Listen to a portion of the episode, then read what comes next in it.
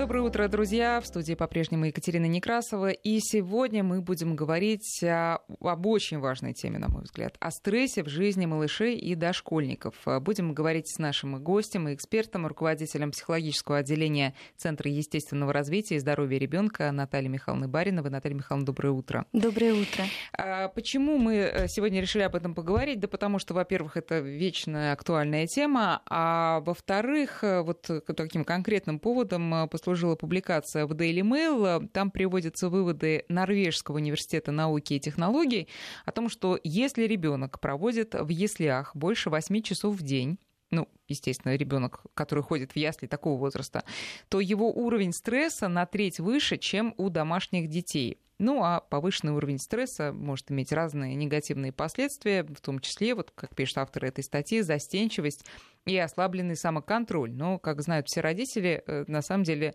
список э, негативных последствий гораздо больше. И э, я вообще предлагаю расширить возрастные границы, поговорить о детях эм, до 6-7 лет, то есть вот именно о дошкольниках, о стрессовых факторах в их жизни, о том, как эти факторы сократить, что делать, если уже мы имеем ну, прямо настоящий невроз.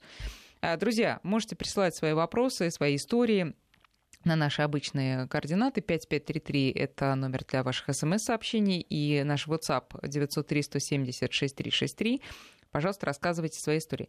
Наталья Михайловна, первый вопрос, давайте вот э, поясним, как, э, собственно, измеряется этот уровень стресса. Вот в статье пишут о том, что э, берут образец слюны и уровень кортизола там, да? Вот э, это самый надежный такой способ измерения стресса? А, есть медицинские различные способы измерения стресса, да, но как психолог все-таки я предлагаю а, не подвергать ребенка лишним анализам, а просто Наблюдать. методом наблюдения, угу. да, увидеть любящие родители, просто внимательные взрослые видят, что с ребенком происходит что-то не то, да. И, как правило, конечно, самые тяжелые, самые острые стрессы у маленьких детей связаны с разлукой а, со значимым взрослым. Поэтому э, я очень хорошо понимаю, поддерживаю то, что есть такие публикации, которые привлекают внимание родителей к тому, что все-таки рано отдавать ребенка на чужие, в чужие руки не стоит. Ну, да? как вы понимаете, отдают э, чаще всего не потому, что хочется походить по магазинам, а потому что просто надо работать и нет другого выхода. Но э, э, все-таки ребенок маленький, э, там, скажем, полтора года, он попадает в коллектив, и ему там, повезло, у него любящая и заботливая воспитательница. Нет шансов, что она сумеет снизить вот этот уровень стресса и смягчить разлуку? Конечно. Вот э, очень важно, какие люди окружают маленького ребенка, потому что дети раннего возраста, они ориентированы на взрослого. И, в принципе, маленькому ребенку нужен опекающий взрослый. Если это не мама, то вы увидите э, и в наших ясельках, и э, в ясельках за рубежом, что ребенок начинает как бы прилепляться к какому-то другому человеку. Да? Он подвисает, эм, так можно, если так сказать, на том человеке, который уделяет ему внимание, кто может его опекать. Это может быть воспитательница, няня, а, психолог, который пришел наблюдать за адаптацией. Да? Э, это ему очень важно, маленькому ребенку. Но это свойственно вообще, мне кажется, всем возрастам до школы. То есть в любом случае он прилипнет и будет немножко так питаться вот этой энергией, да, и нуждаться в ней. Это не совсем так. Вот э, на четвертом году жизни, конечно, дети не просто видят сверстника, они нуждаются в игровом контакте, который не всегда может дать э, взрослый. И поэтому, конечно, когда мы говорим о трудностях адаптации ребенка к детскому саду, в первую очередь мы говорим о детях раннего возраста, потому что э, есть все-таки э, множество таких теорий. Самая сейчас э, такая интересная, наверное, привлекающая огромное внимание родительской общественности, это теория привязанности, да, которая говорит о том, что, в принципе, социализация это немножечко не то, а зачем сейчас детей отдают в детский сад. Да? А вот говорят, вот часто мне родители говорят, я даю ребенка в сад, чтобы он социализировался. Да, конечно. Да? Но э, что мы понимаем под социализацией? Фактически э, человек говорит про общение с детьми. На самом деле, вот по Ньюфилду социализация — это умение строить отношения с людьми, не теряя своей собственной индивидуальности. Насколько это может сделать годовалый, полуторагодовалый ребенок? Это очень большой вопрос. А с какого возраста можно говорить о настоящей такой качественной социализации, которая, ну, собственно, не мешает самому ребенку развиваться, не дает никаких негативных последствий? Качественная социализация происходит в первую очередь в семье. Да? Сначала он социализируется в семье, он видит разные отношения между взрослыми, отношения с другими детьми, если в семье есть еще дети. Потом раздвигаются эти рамки, э, семьи близких, э, родственников, друзей и так далее. То есть если говорить о возрасте, конечно, нельзя сказать однозначно, все дети разные. И в первую очередь это зависит именно от опыта ребенка, а, как он остается без мамы до детского сада. Бывает, что маленькие дети а, имеют такой опыт. С ними сидят бабушки, а, какие-то другие родственники, няни. И он имеет опыт благополучного расставания с матерью и встречи с матерью. То есть начинать надо именно с этого. Не надо тащить его, что да. мы с тобой полтора года вместе, а завтра ты идешь в ясли, да? Да, а и начина... вдруг мамы нет, угу. да, и не будет очень долго. Да. И когда придет, неизвестно, потому что у детей не сформировано понятие времени. И когда мы ему говорим, я приду за тобой через 6 часов там, или через 8 часов, это не говорит ему ровным счетом ни о чем. Давайте сразу уточнять, о каком угу. возрасте идет речь. То есть вот до какого времени это ни о чем. Я приду за тобой через 6 часов. Ну, где-то примерно до 4 лет дети, они могут ориентироваться во времени даже больше, больше э, на самом позже. деле, даже позже, да. А, особенно, наверное, травматично для детей с точки зрения, зрения времени это именно тихий час. Потому что когда... Почему так дети не любят тихий час в саду, да? Потому что когда они засыпают, они не понимают, что они проснутся очень скоро, через полтора часа. Они понимают, что а, сон это такая в глазах ребенка это уход такой, да, и проснуться, скорее всего, завтра в понятии ребенка примерно так, да. Поэтому а, наиболее стрессогенные а факторы. Мамы нет. А мамы нет. Наиболее стрессогенный фактор а, в детском саду это именно сон. Вот если мы посмотрим зарубежный опыт, там очень часто в европейских садах очень лояльно относятся к потребности ребенка ко сну. То есть, если он хочет спать, пожалуйста, есть там диванчики, матрасики, он может. Не хочет, не надо. Да? И э, некоторая вот э, невротизация таким образом тоже снимается, потому что когда ребенок не спит, он контролирует время.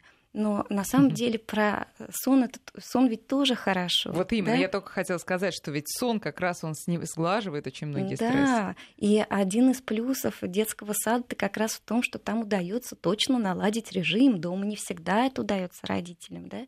А ведь э, дети, которые склонны к невротическим реакциям, э, больше всего нуждаются в режиме, да. Поэтому надо взвесить все, когда решается такой вопрос, отдавать ребенка в детский сад или нет, и понимать, что все-таки это э, вопрос надо решать индивидуально. И постепенно. И очень постепенно. Ну, то есть, хорошо, а если получается, что ребенок не отпускает маму, что он очень бурно реагирует на ее уход из дома на работу или даже в магазин на полчаса, как с этим быть? Вот смотрите, э, э, очень важно понять, какую потребность при этом ребенок а, испытывает. испытывает mm-hmm. да?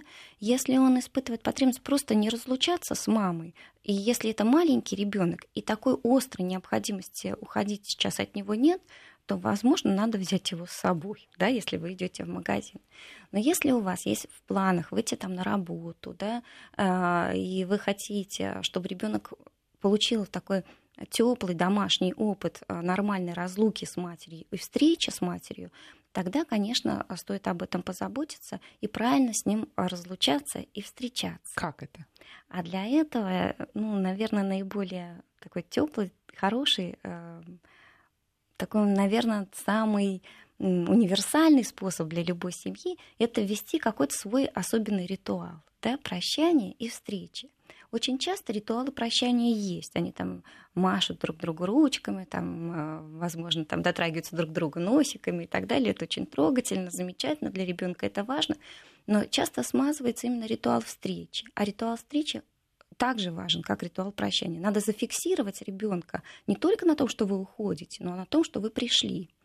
А часто родители делают, ну, с моей точки зрения, как психолога, ошибку, э, э, делать таким ритуалом подарки да, я возвращаюсь с подарком, да. Скажем. Компенсация да. за твои страдания без да, меня. Да, угу. можно сказать и так. И тогда это становится ритуалом. И дети тогда обижаются, если они не получают подарка.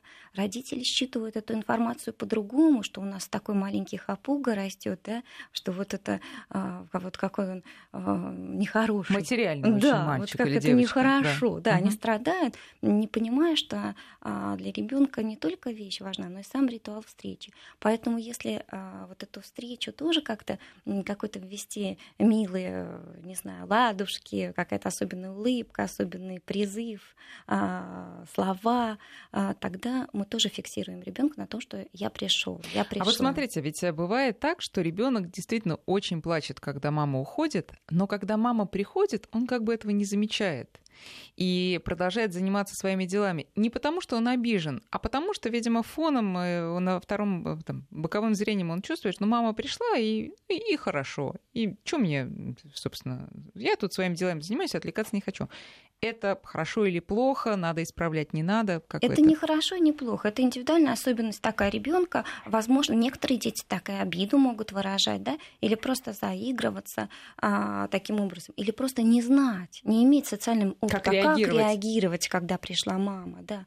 Поэтому обозначиться, как-то сказать, привет, малыш, я тебе рада, да, привет, сыну, я тебе рада. Это будет очень важно и хорошо, хотя бы просто вербально а, обозначить свой приход.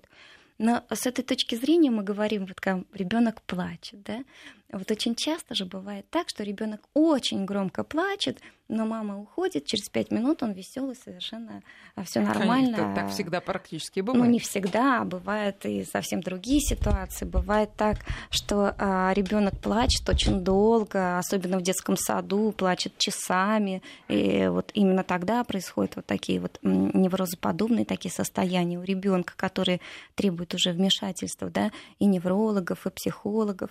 Вот. А та- такое тоже бывает. Мгм. Но бывают такие ситуации, когда ребенок плачет очень коротко и громко. У меня в детском саду, когда я работала психологом в детском саду, был такой показательный случай.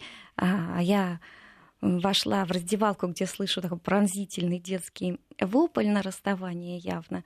Раздевает девочку папа, что-то ей говорит, уговаривает про детский сад. Она очень громко плачет. Я встречаюсь с ней глазками, и она мне говорит, уходи, я не тебе плачу. Это вот про то, что сигнал, да, вот этот плач, это сигнал именно родителю. Я хочу быть с тобой. С точки зрения теории привязанности, это э, нормальный сигнал трехлетнего ребенка, потому что есть такая ступень преданности. Я тебе предан, я твой. Это помните, э, когда маленькие дети говорят «моя мама», Мгм. «мой папа», Мгм. да? Вот это вот именно а, преданность и признание того, что мы Особая принадлежим связь. друг Да, другу. Да, принадлежность друг к другу. И вот э, этот плач может быть сигналом об опасности, о том, что ребенок чувствует себя плохо, что ему нехорошо, что он не готов вообще к такой разлуке. А может быть просто сигналом о том, что я тебя очень люблю не хочу с тобой расставаться. И тут важно правильно реагировать на этот плач. А, вообще, чаще всего родители обесценивают этот плач и говорят, не плачь. Ну как же не плакать, если мне горько, да? Не плачь, успокойся, посмотри, как там все хорошо, посмотри, какие там игрушки, посмотри, какие дети. А он ребенок вам про другое, не про игрушки, не про детей, он про то, что он вас любит и, и не хочет расставаться. Поэтому, конечно, лучше посочувствовать ребенку и сказать в это время, представляю, как тебе сейчас грустно, мне тоже грустно с тобой расставаться. Здорово, что мы скоро встретимся, да? Ты поиграешь, покушаешь, я приду, мы встретимся, мы так обнимемся, да? И вот только тогда переключать внимание ребенка на то, какие там игрушки, какие там дети. Ну, кстати, тоже важно, как переключить внимание в зависимости от возраста. Если ребенку а, там полтора-два года, то на детей его почти бесполезно переключать. У него очень предметная такая Мгм. привязанность, поэтому говорите, что его там ждет вот эта лошадка, вот эта машинка, вот эта куколка, они ждут, там этот мишка смотрит на тебя, ждут, когда ты придешь к ним, поиграешь. А вот ребенка трех-четырех лет, конечно, легче всего а, переключить На а, детей. внимание на детей, потому что им очень интересно такие же маленькие дети, как он, с которыми можно играть. Еще один такой маневр родительский, очень распространенный, это считать и обмениваться с другими родителями, соглашаться в этом, что это отличная манипуляция, и что ребенок страшный манипулятор, и это надо пресекать на корню. Вот только он стал плакать. Понятно, зачем он это делает. На самом деле ему совсем не так горько, как он показывает. Просто он пытается удержать меня за подол и никуда не отпустить. А у меня же куча своих дел. Как вы смотрите на такой подход? Ну, во-первых, э, я очень понимаю таких родителей, потому что действительно, а, ведь э, не принято у нас об этом говорить, но накапливается утомление а, от э, постоянного несения вот этой родительской функции. Она очень сладкая, и, но, но это очень тяжелая ноша. Поэтому если родитель устал, и он хочет глоток свободы, и у него есть протест на то, что им пытаются манипулировать, держать его за юбку, там, маму держать за юбку, там, да, и не отпускать от себя. То есть это нормально. Э, никак осудить таких родителей нельзя. Это нормальные люди, которые тоже устают. Это э, прекрасный, замечательный, но все-таки тяжкий труд, да, воспитание детей. Поэтому вот первое, что хочу сказать, не осуждаем. Про, про детские манипуляции. Все дети разные. И если ребенок учится манипулировать, то есть управлять поведением другого человека, ну, с точки зрения психологии, это хорошо. Это значит, у него хорошо, правильно развивается эмоциональный интеллект. Это... Нет, подождите, насколько... вообще э, младенец на самом деле манипулятор, потому что он начинает кричать, когда хочет есть. Это тоже можно назвать манипуляцией. Но мы говорим про осознанную манипуляцию. С какого возраста она может начаться вообще? Ну, все детки разные. То есть из маленького и, тоже. Что такое манипуляция? Да, это когда человек что-то хочет сделать, э, добиться каких-то благ за счет другого, да? В принципе, можно и так говорить о манипуляции. То есть, в принципе, а, манипулируют все люди да, друг другом. Но если говорить о том, что э, насколько э, правильно поддаваться вот тут ребенку, да, э, наверное, если принято решение о том, что ребенок, ну, например, остается в детском саду, это важно. Если родители точно понимают, что это либо необходимость, либо считают ребенка зрелым к, э, к ситуации вот такой расширения социального контакта. То есть если решение принято, то, конечно, э, можно сопротивляться такому воплю. Но мне кажется, что все-таки очень важно а, включать свое родительское чутье, не слушать никого. А, вот был такой замечательный психолог со смешной фамилией Винникот, который можно сказать, взорвал психологию детско-родительских отношений, введя такое понятие абсолютно нормальная мать. Это такая мама, которая просто чувствует своего ребенка. И если она не будет слушать других мам, им читать, читать слишком да, много слишком литературы, много, да. слушать э, бабушек, соседок и так далее, она лучше других чувствует, что нужно ее ребенку. Вот если не думать про то, что вот, наверное, вот если Федина мама говорит, что он ей манипулирует, угу. наверное, и моя Маша манипулирует, если про это не думать, а думать конкретно про своего ребенка и чувствуете его, то вы почувствуете, это правда манипуляция. То есть она, ну, она реально хочет управлять вами, делай как я. Но это же тоже, в общем, а, для человека нормально требовать. Да? Особенно для маленького. Да, требовать, чтобы Нет, было как он э, хочет. Э, это отличное предложение чувствовать своего ребенка, презирая все э, внешние советы. Но ведь это известно, чем заканчивается. Это заканчивается тем, что твой ребенок становится избалованным недорослем, который крутит тобой как хочет просто. Да, чтобы этого не было, конечно, мы вправе а, не, не просто а, а, требовать, но ожидать уважения. Да? А как это уважение сформировать? А вот если вам кажется, что, то есть если решение осознанно принято, мы идем в сад, ребенок плачет, первое, что нужно сделать, и вы чувствуете, что он вами манипулирует, да, первое, что надо сделать, это все равно ему посочувствовать. Я знаю, что тебе горько, мне тоже горько, но я не могу да, а или я, я хочу идти на работу, да, мне, мне это нужно, мы с тобой встретимся, потерпи, и уходить. А вот в таком случае, если вы уверены, что а, ребенку ничего не угрожает, да, угу. можно смело уходить. Но ведь очень часто бывает так, что а, а, как раз мы не уверены, угрожает ли что-то ребенку или нет. Ведь детский сад а, это не всегда открытая такая система мы не очень хорошо знаем, а что там происходит. Родители не очень хорошо знают, что там происходит. Огромное количество мифов, да. Мы понимаем, что педагоги тоже бывают разные, бывают очень хорошие, а бывают и выгоревшие люди, да, или просто которые не на месте оказались. Мы понимаем, что есть риски, особенно если ребенок не умеет еще говорить, да, то невротизация родителей, наверное, также высока, как невротизация mm-hmm. ребенка, да. И поэтому тут очень, мне кажется, самое важное тут, э, чтобы понять вот э, манипуляции или нет, а, чтобы самому не метаться, очень важно э, вот эту тему доверия решить до того, как вы отдаете ребенка да, в детский сад. Да все понять невозможно, но, по крайней мере, максимально постараться понять. Давайте поговорим про, да, собственно, то, с чего мы начали, про внешние проявления. То есть, когда мы не берем образец слюны у ребенка, чтобы понять уровень его стресса, а пытаемся действительно наблюдать и делать выводы по каким-то внешним проявлениям. Что нас должно насторожить в ребенке и сказать о том, что действительно этот человек маленький находится в стрессе? Ну вот э, плач это не обязательно э, такой фактор, который нас должен настораживать. Мы должны понимать, что ребенок в норме э, 2-3 месяца будет привыкать к саду. Он, э, даже то, что он будет болеть, это тоже, в принципе, к этому надо быть готовым. Это тоже не обязательно признак острой невротизации, потому что там другая среда, ну, в том инфекции числе детские, да, да. детские инфекции, другая а просто другая, это, другие микробы в воздухе летают, да, и поэтому а, некоторые детки будут первые два месяца болеть, а некоторые и целый год могут э, болеть, выздоравливать, болеть, выздоравливать. А, тут тоже надо позаботиться об этом и не совмещать все-таки выход на работу и выход ребенка в детский сад, либо подстраховать, чтобы кто-то мог а, с часто болеющим ребенком в период адаптации все-таки оставаться, и мама не боялась потерять работу при этом. Потому что только что только вышел на работу и все время на больничном, это тоже, конечно, mm-hmm. не очень приятно. А, на что все-таки стоит обратить внимание? В первую очередь это нарушение сна. Вот сон показатель э, психологического здоровья ребенка. Если ребенок стал очень плохо засыпать, если сон его стал очень прерывистым, если он кричит, плачет во сне. Если он мечется по, по кровати да, тоже? Если мечется по, по кровати, если он или наоборот очень долго не может заснуть, все нарушения сна это тревожный признак.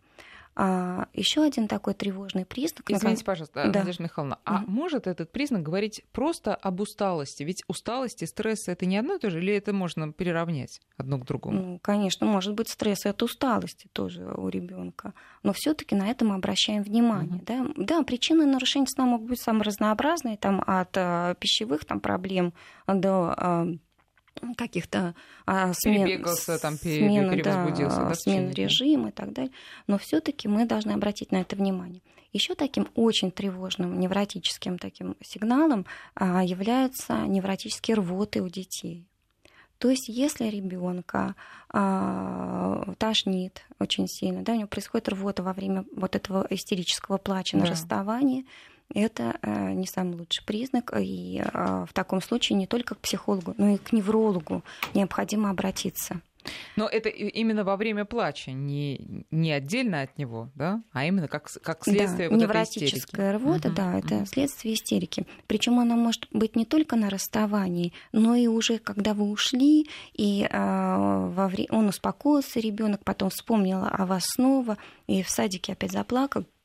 И опять произошла такая невротическая рвота. Вот если это разовое такое, такое событие, да, э, мы спокойно стараемся к этому отнестись, э, не вызывать вокруг этого никаких, никакого шума, поменяли, угу, постирали, да, да, ну, бывает. Да, да? Угу. То есть мы не фиксируем ребенка, что какой ужас, что случилось. Бывает, да, ну, все, переоделись, пошли дальше.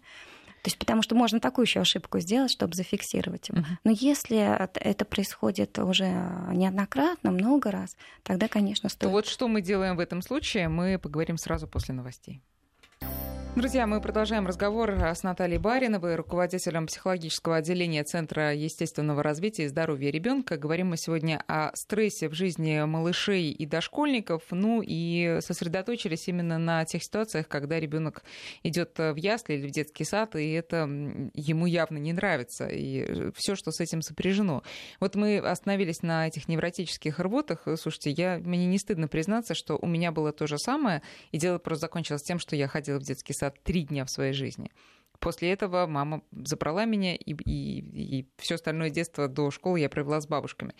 А если, как вы сказали, не зацикливать ребенка на том, что произошло, да, э, и тем самым не стимулировать его повторять это дело, а тем не менее это все равно происходит. Вот, ну, что делать? Уводить из сада? Бывают такие дети, а, которые носят такой красивый термин несадовские, угу. да, особенные домашние. такие домашние дети, которым а, не очень хорошо в большой среде, да, детей, они а, нуждаются в конкретном человеке, который должен быть рядом, близком человеке, маме, папе, бабушке. Поэтому надо нормально, спокойно относиться что, а к тому, это, извините, что не все такие связано? дети. Это, это природные какие-то генетические особенности, особенности характера, или это, может быть, вот мы воспитываем таких детей сами же своими руками? Я думаю, что, наверное, и то, и другое. Есть детки от природы, которые нуждаются вот в постоянном тепле и заботе, да. Оно может быть и э, некоторые такие особенности воспитания могут быть, которые приводят э, к тому, что ребенок все-таки никак не может пойти в детский сад, ну, ему там реально плохо. Коротко можете перечислить? Но в первую очередь это разлуки в раннем детстве. Вот если в раннем детстве мама вынуждена была разлучаться с ребенком, например, она попала в больницу, да, или она уехала в отпуск и отдала ребенка няне, да, то, э, а ребенок был к этому не готов. Это маленькие дети, особенно дети первого года жизни, да. А они что это осознают? Очень хорошо осознают очень хорошо знает. Ребенку нужен вот этот значимый взрослый. Мало того, эта привязанность через тактильность, через ощущение передается. И даже если ребенок а, видит очень похожего человека, ну, например, не маму, а мамину сестру или бабушку, к которой он еще не так привязан, он все равно по, по запаху, по тому, как она его трогает, как она его качает, чутко различает, что это не тот человек. Потому что за первые, ну, условно, даже пусть полтора-два месяца своей жизни, он уже к маме привык. Он да? привык еще в утробе к маме. Это для него родной человек. А если он оказался не с мамой прямо сразу после рождения по каким-то обстоятельствам, э, человек, э, скажем, бабушка, няня, сестра, мама, я не знаю, тетя, может заменить ему полноценно, чтобы не было стресса? А... То есть, если он не знает маму, кроме как в утробе. Да, может, конечно. Может. И это важно, чтобы значимый взрослый вот появился как можно mm-hmm. раньше у человека. Вот в этом плане дети, которые, например, вне семьи э, растут, да, а в учреждении каком-то, да, медицинском, а, счастливые, если их полюбила какая-то няня или медсестра, берет их на руки, и они получают вот этот контакт глаз, привязанность, и там нарушений меньше. Вот у меня есть опыт работы э, с усыновленными детьми чем раньше они угу. оказываются а, в семье, тем лучше. Но если говорить о разлуках с матерью, да. то мы должны точно понимать, что в принципе а, так природой устроено, что а, когда ребенок беспомощен, он не должен разлучаться с мамой. Да? Это не значит, что мама в постоянном рабстве не может сходить, принять там душ или выйти в магазин. Нет. Но длительные разлуки очень вредны для ребенка. Мало того, надо понимать, что где-то уже с 7-8 месяцев ребенок может вспоминать этого значимого взрослого, не видя его. Представляете? То есть у него уже есть а, а, образ, который запечатлился в памяти, да. Друзья и... мои, в 7 месяцев этот человек, он думает, да, это для многих удивительно, но, но он думает, представьте себе, он думает. Он думает и раньше, я думаю, но он может по памяти воспроизвести образ. Это а, ну, довольно сложный такой механизм, который происходит в мозгу, очень сложный. И это здорово, то есть он может просто вспоминать маму и реально по ней тосковать. Не просто чувствовать, что ему плохо, а реально тосковать по матери. Предметно. Да. да, да.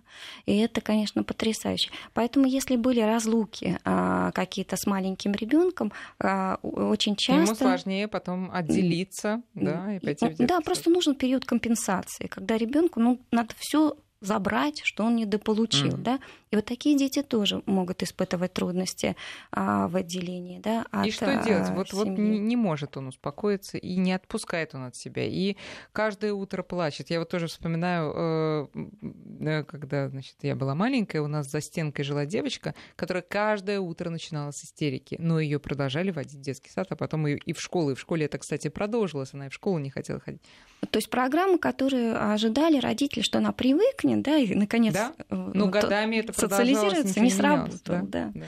Вот. Но смотрите, что вот о чем надо тут подумать в такой ситуации? О том, правильно ли принято решение вообще нужно ли вести ребенка в детский сад. Ведь что ребенка травмирует в детском саду? Это длительность пребывания там. Если есть возможность, сейчас во многих семьях есть такая возможность, да, а, немножко и ребенок, сократить время да, пребывания. Да, и ребенок, ну, явно не получает удовольствия от детского сада, то, возможно, а, ну, во-первых, возможно, ему там что-то не нравится, во-первых, а, его пугает что-то там, да, агрессивные дети какие-то есть, или слишком много детей в группе, и не все дети могут спокойно существовать э, даже э, на таком фоне шума, да, который в детской среде там из 30 человек могут, может возникнуть. Некоторым детям нормально, хорошо, а некоторым детям тяжело. Ну, потому что есть интроверты, есть э, экстраверты. Да, да. Мы должны понимать, что не всегда в детском саду ребенку хорошо.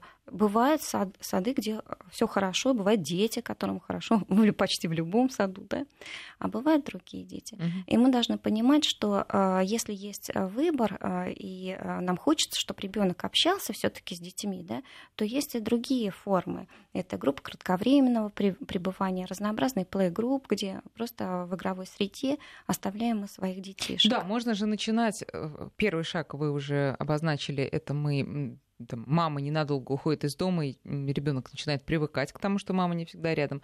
Следующий шаг может быть просто поход в какую-то группу, какой-то кружок детский, где ты сидишь в коридоре, а ребенок э, занимается да, самостоятельно.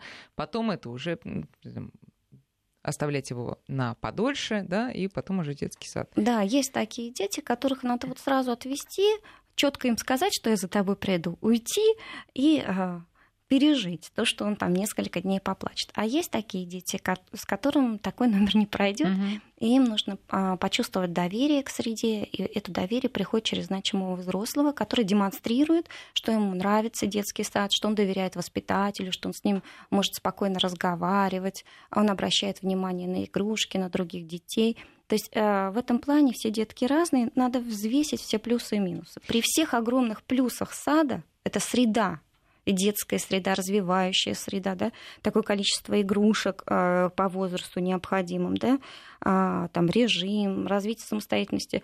Еще, наверное, самый большой в современное время плюс сада – это отсутствие гаджетов. Потому что в большинстве случаев просто нигде больше такой среды нет. Ну, это точно. Да? Ну, это вот. Точно. При всех плюсах есть и такие особенности, которые необходимо учитывать а то, что, во-первых, ребенок а, изолируется все-таки на какое-то время от семьи. То есть там другие ценности могут быть. Там может быть, ну, вообще... Другая лексика, прямо Другая скажем. лексика, другая культура, да. А, это может быть связано, например, с особенностями питания в семье, да, тоже. Это культура питания. Это может быть религиозная культура, да, которая никак не поддерживается в саду, и ребенку от этого может быть некомфортно. И это может быть, э, ну, просто отсутствие культуры, угу. то, что мы называем, да, то есть какое-то общение, к которому ребенок не привык. И это, прямо скажем, не только расширение кругозора, но и большой стресс, опять же, для Огромный ребенка. Огромный стресс, но а ребенок он же рождается без знаний социальных норм, он не понимает еще, что такое хорошо, что такое плохо. Если это есть, значит это нормально. Угу. Если дети там, кто другие говорят плохие там туалетные слова, значит, это, ну, это нормально, да? И стрессом будет как, как раз, когда дома родители начнут его ругать за это, да, да? и это отдельная тема, как на это реагировать. Он Но, не понимает, да, друзья, что ну, такое. Ну, мы сейчас э, прервемся на прогноз погоды, а потом продолжим. Напоминаю, наши координаты 5533 — это наш смс-портал, 8903 176 363 — это наш WhatsApp. Про стресс в детском возрасте мы сегодня спрашиваем Наталью Баринову, руководителя психологического отделения Центра естественного развития и здоровья ребенка. И, знаете, сейчас чуть-чуть отвлечемся на вопросы. Они ну, не совсем по теме, но все равно же это все все туда же. А, сын два года, пишет наш слушатель, при виде бабушки и мамы тянет их на кухню и плачем, и криками просит печенье. Если не дать, падает на пол. Ну, классика жанра. С папой такого нет. Что делать? Ну, это здорово, хороший ребенок, а, гибкость проявляет, да, проявляет гибкость, уже знает, а, с каким членом семьи как можно а, себя вести, что от кого требовать и так далее. Я считаю, что э, тут опять подойдет тот же самый совет, который мы давали на детский плач. Это вот двухступенчатая система реагирования вот на детскую такую э, какую-то истерическую такую реакцию. Первое это сочувствие. То есть первое, что надо сказать, а, дать ему понять, что вы его понимаете. Потому что очень часто родители в таком случае делают вид, что они не понимают, да, какое небо голубое, пойдем туда. Поэтому ребенок злится не только потому, что ему не дают это печенье, да, а потому что ну, его не понимают. С, с немым, да. да. Он чувствует себя непонятым, ему плохо. Поэтому не надо бояться, не надо прятать голову в песок, как страус, а лучше сразу сказать, ты очень хочешь печенье, да, я тебя понимаю, я, я тебя понимаю, но нету, да. Нету. Пойдем тогда играть. То есть мы предлагаем ему а, замену пищевого удовольствия на да, такой какой-то другой, другую радость. То есть э, не надо бояться уходить э, от прямого разговора с ребенком. Знаете, я э, этот метод, который еще э, Юлия э, Гипнрейтер, да? Да. Гиперрейтер э, рекомендовала, я тебя понимаю. Я его э, э, стала применять. Но чем все заканчивается?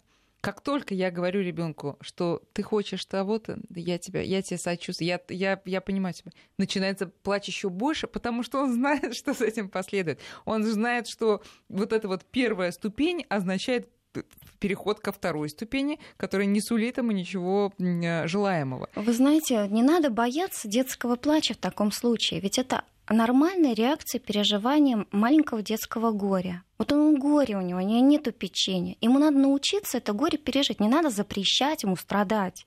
Я представляю, как тебе грустно. Ты имеешь право даже поплакать. Я тебя пожалею, да? Но я не а могу. пожалеть можно? Конечно.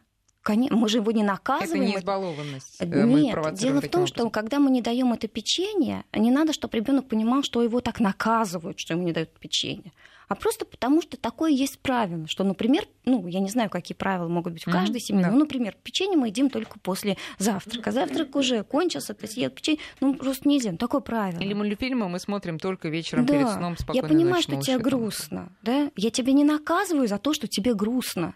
Я тебя понимаю. И не пугайтесь, что он плачет. Плачет, ну, это нормальное переживание горя. Ребенок плачет, когда ему плохо, да? Можно вместе с ним. Э, а вот это вот все мальчики не плачут? Мальчики точно так же плачут, как и девочки, и как и мужчины плачут тоже. Только... И можно им это разрешить? Да, но можно... Э, мне очень нравится сейчас вот такая формула когда говоришь э, мальчику, что, а, ну, конечно, это не двух и не трехлетний да. ребенок, а подросший ребеночек уже там, да, которым 5, 6, 7 лет, они тоже плачут, но уже понимают, что от них что-то, ну, что-то не то, да, что от них они этого ожидают. Поэтому красивая такая фраза, когда мужчины тоже плачут, но они не выставляют свои слезы на показ. Иди там в уголочек где-нибудь там тихонечко, да, поплачь, вытри слезы и вперед. Да? Вот. Э, и мальчикам нравится, вот я так говорю часто э, мальчишкам, им очень нравится такая мысль, что вот они настоящие мужчины, они тоже, они же не могут не плакать, если ему плохо. А вот знаете, у Линглейс потрясающая фраза про то, что если эмоция родилась, ее нельзя запихнуть назад. Ее просто, ее просто надо как-то выразить, да, но вопрос о том, как. Дети умеют только одним способом. Нет, дети тоже умеют разными способами, а, а способов поплакать сколько у них, сколько разных интонаций, громкости и так далее. Вы знаете, мы с вами говорили о невротических проявлениях. Да, давайте во дальше стресса. пойдем по списку. Да, мне хочется к этому вернуться. Мы говорили о нарушении сна, невротической рвоте. Есть еще и другие типы невротических реакций. Это э, разнообразные тикообразные движения. Да? То есть, если ребенок начал, э, я не знаю, у него дергается глаз, или он навязчиво трогает, э, отрывает себе кармашек постоянно, mm-hmm. да, у шортиков его крутит. А если ручки пошли в рот, крутятся волосы. Это тоже все невротические реакции. Слюна идет. Ну, слюна, да, слюноотделение повышенное, и он ее не контролирует, да? Ну, мог, могут быть и другие рта. причины, да, а, такого явления. Но вот особенно навязчивое движение, это тоже является признаком так, невротизации ребенка. А, один из таких типов невротизации э, это и заикание, то есть логоневроз, тоже некое повторение одного и того же действия или а, мы говорим о невротических uh-huh. реакциях или речевое, это о логоневрозе говорим. Все, любое повторение – это потребность себя успокоить. Понимаете? Любое повторение. Вот когда человек, даже взрослый в горе, он часто раскачивается да, на стуле, вот, по потребности успокоить. Маленького ребенка мы укачиваем на руках. Да? И поэтому всякое однообразное вот это повторение — это потребность не удовлетворена в безопасности и в покое. Поэтому это тоже невротический признак. Еще э, помимо таких острых невротических признаков есть и другие, более мягкие, но тоже очень тревожные. А, ребенок играет и в игре может проявлять все, что его беспокоит и тревожит. Вот, например, я в центре часто применяю песочную терапию, а, такой метод работы в такой терапевтической песочнице с детками, у которых есть трудности в адаптации в детском саду. И вот мы разыгрываем а, на игрушечках в песке, как детки пришли в детский сад, что там бывает. И вот э, очень часто э, все проявляется именно там. У меня краснеют, бледнеют э, мамы, когда слышат, что говорят дети, когда детей укладывают э, в игре ребеночек спать и кричит: Куда пошел? Писать надо было раньше. Да? И все уже понятно. А мамы, им не до смеха, они страдают. И, или какие-то драки очень часто дети а, инсценируют в песке. Да ну посмотрите, как ребеночек играет дома. Но это что к вопросу о том, что ребенок не может рассказать, что было в детском саду и что его там не устраивает. Порой действительно это сложно, но в игре он это выдаст все равно. В игре выдается. Он иногда просто сам не может даже сформулировать, что не так. Ему просто плохо, да. А, может быть, его кто-то обижает, а может быть, просто а, это, ну, эта среда не может учитывать индивидуальные особенности детей. Ведь дома ребенок имеет право выбора, да, ему можно спросить, мы что сейчас будем лепить или рисовать, да, ты хочешь еще поиграть? Хорошо, пойдем через 10 минут гулять. Угу. А в детском саду такого выбора нет. У ребенка все решено жестко за него. И, конечно, к такой среде адаптироваться нелегко. Даже взрослому человеку, да, не то что ребенку. А мы должны понимать, что у каждого ребенка свой темп деятельности, да, кто-то делает медленно, кто-то быстро, и э, ему будет э, не очень э, хорошо, не очень комфортно, если не учитывается темп деятельности. Наталья Михайловна, еще просто у нас осталось немного времени, угу. я еще про одно проявление стресса хотела бы поговорить, это страхи, это действительно очень часто случается и проявляется самым разнообразным образом, бояться дети могут чего угодно, там погашенного света, каких-то бытовых приборов и так далее. Что делать, как с ними работать? Ну, вообще надо понять, что страхи это нормально, это не стыдно. Вот надо ребенку сказать, что бояться можно. Все люди чего-то боятся, даже слон боится мышки. Как-то я спросила у маленьких детишек, «А расскажите, чего боятся родители, а, чего боятся взрослые. Ой, это было очень интересно. А, то есть страх это нормально. Если мы будем говорить, что бояться стыдно, не бойся давать такую информацию, то ребенок просто перестанет вам рассказывать о страхах. Угу. Ну, одна из версий таких, что может произойти.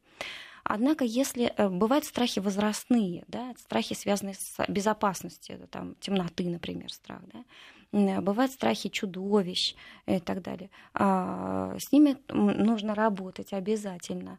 Если страхи навязчивые и глубокие, то, конечно, очень важно обратиться за помощью к психологу, и важно сделать это вовремя.